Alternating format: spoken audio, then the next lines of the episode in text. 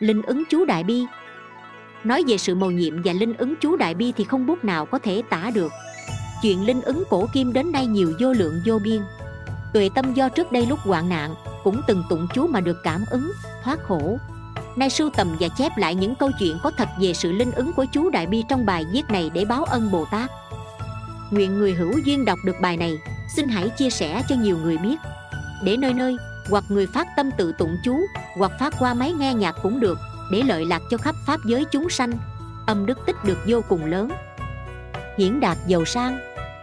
Theo cảm ứng thiên đồ thuyết, vào đời thanh, tào thành tú gặp một vị tăng bảo, nếu ngươi có thể kiên thịt bò, thịt chó, sẽ có thể hiển đạt.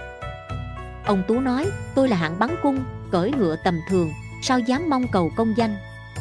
Vì tăng bảo, nếu có thể sáng tối tụng chú đại bi lo gì chẳng đạt được phước báo ấy. Thành tú bèn giữ giới, tụng chú không gián đoạn.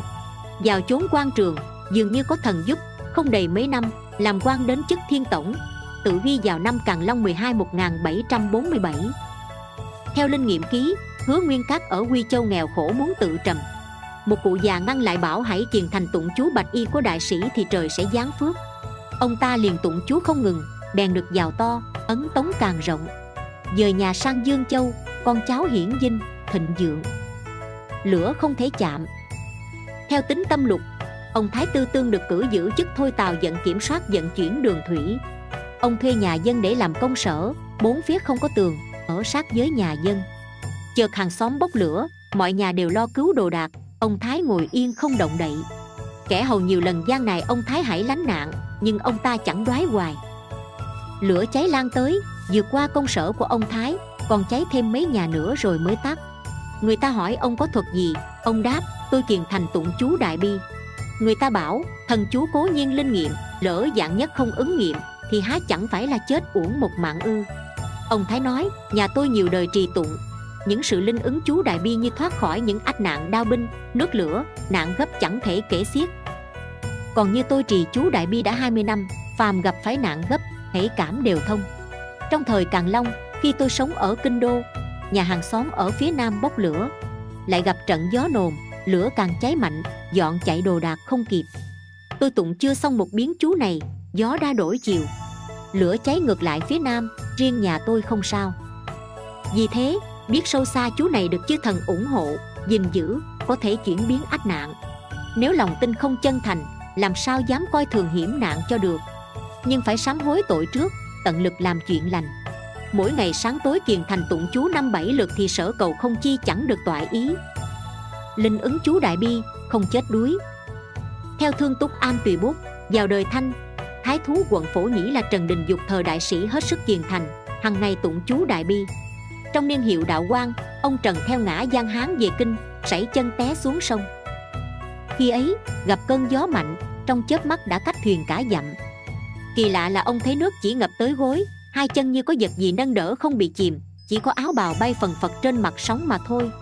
Ông bèn dội tụng chú đại bi. Chưa được ba lượt, đã có người đến cứu, phần trên thân trọn chẳng bị ngấm ướt. Tăng thọ, theo tình độ thánh hiền tục lục, vào đời thanh.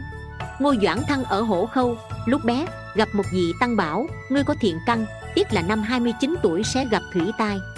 Chỉ có cách từ nay trở đi hãy kiên giết, phóng sanh mỗi ngày kiền thành niệm phật, trì chú đại bi, may ra sẽ thoát được.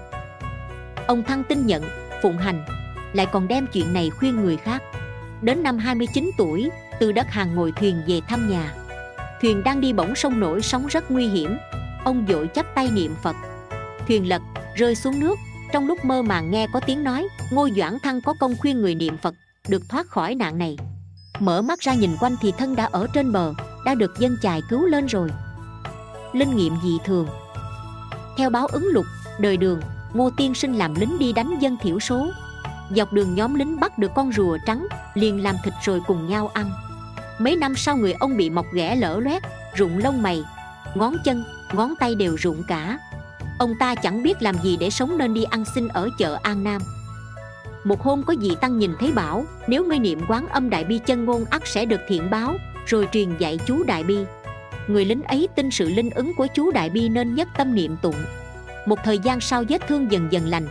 Kỳ lạ nhất là ngón chân, ngón tay lại mọc ra. Về sau cảm ơn bồ tát, ông xuất gia làm tăng, hiệu là trí ích. Kệ chữa bệnh mắt. Theo sách đồ thuyết, tăng sử thao người thai châu mắc bệnh mắt. Ông ta chữa nhiều năm không khỏi. Về sau nghe nói chú đại bi linh ứng nên thường trì tụng. Một đêm mộng thấy đại sĩ truyền dạy cho cách chữa mắt, mỗi sáng lấy một chén nước sạch niệm bảy biến chú rồi dùng nước ấy để rửa mắt, lại truyền cho bài kệ rằng, cứu khổ quán thế âm, cho con đại an lạc và ban đại phương tiện, diệt trừ ngu si ám, hiền kiếp các chướng ngại, các tội ác vô minh, ra khỏi nhà tâm tối, khiến con thấy ánh sáng. Tôi nay nói cách rửa, sám hối gỡ tội mắt, khắp phóng quang minh sạch nguyện thấy tướng di diệu. Bài kệ này được truyền tụng, những người làm theo phần nhiều đều linh nghiệm. Sống ác, theo hiện quả tùy lục, trong thời khang hy nhà thanh. Hiếu liêm đới ngô duyệt ở tô châu hành vi rất phóng đảng, người bị hại rất nhiều. Sau này ông ta bị bộ công bắt giữ, không kham được khổ nên chết trong ngục. Đúng lúc ấy, trong thành có người nọ bị chết bất ngờ, sống lại kể vua cõi âm sai bỏ họ đới vào giạc dầu. Từ chỗ đất bằng bỗng trồi lên một giạc dầu quỷ lấy chĩa xiên họ đới bỏ vào giạc. Ông đới hô lên nam mô hát ra đát na đá ra dạ da, giạc dầu liền dở nát trên mặt đất hoa sen trồi lên. Vua cõi âm phán hắn đã có thể tụng chú đại bi cho nên không phạt được. Hãy cho hắn đầu thai vào nhà xấu ác. Bầy tôi tâu gã ngô ở gia hưng làm ác lập đàn cầu con. Vua liền cho ông ta đầu thai vào nơi ấy. Sang gia hưng hỏi thăm mọi chuyện đều chẳng sai linh ứng chú đại bi, thoát kiếp công vụ cõi âm. Theo tân tề hài, tưởng tâm dư lúc làm quan trung hàng nằm mộng thấy lính lệ cầm thiếp đến mời. Ông cưỡi ngựa đất bay lên không trung đến một nơi trông rộng lớn như chỗ vua ngự. Tấm biển bên trái ngôi điện ghi là thiên đường, từng gian sáng ngời. Tấm biển bên phải ngôi điện đề địa ngục, sâu tối khó lường. Ông để ý thấy phía địa ngục có giếng, người ta tự nhảy xuống đó.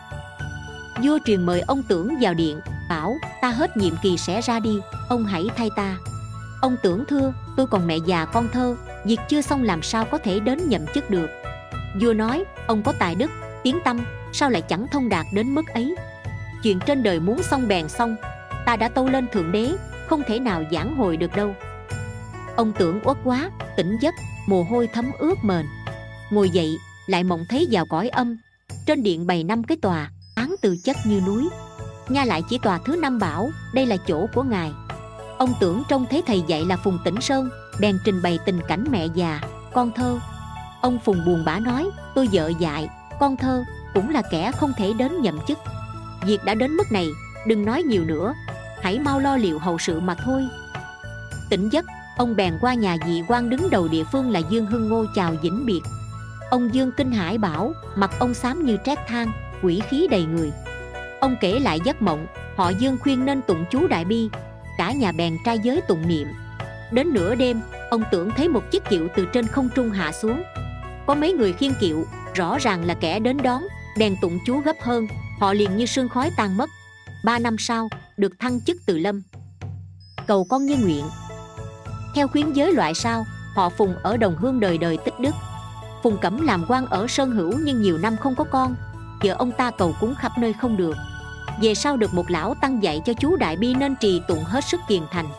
Một hôm mộng thấy bà lão bế hai đứa đứa bé một gầy một béo đến nhà. Bà đưa tay đỡ lấy đứa béo thì nó rớt xuống đất chết, lại đỡ lấy đứa gầy thì bà lão bảo, đứa này sẽ trao cho nhà họ phùng. Về sau vợ người hàng xóm sanh con không nuôi được. Còn phùng phu nhân sanh ra hạo, thuở bé gầy còm, yếu đuối.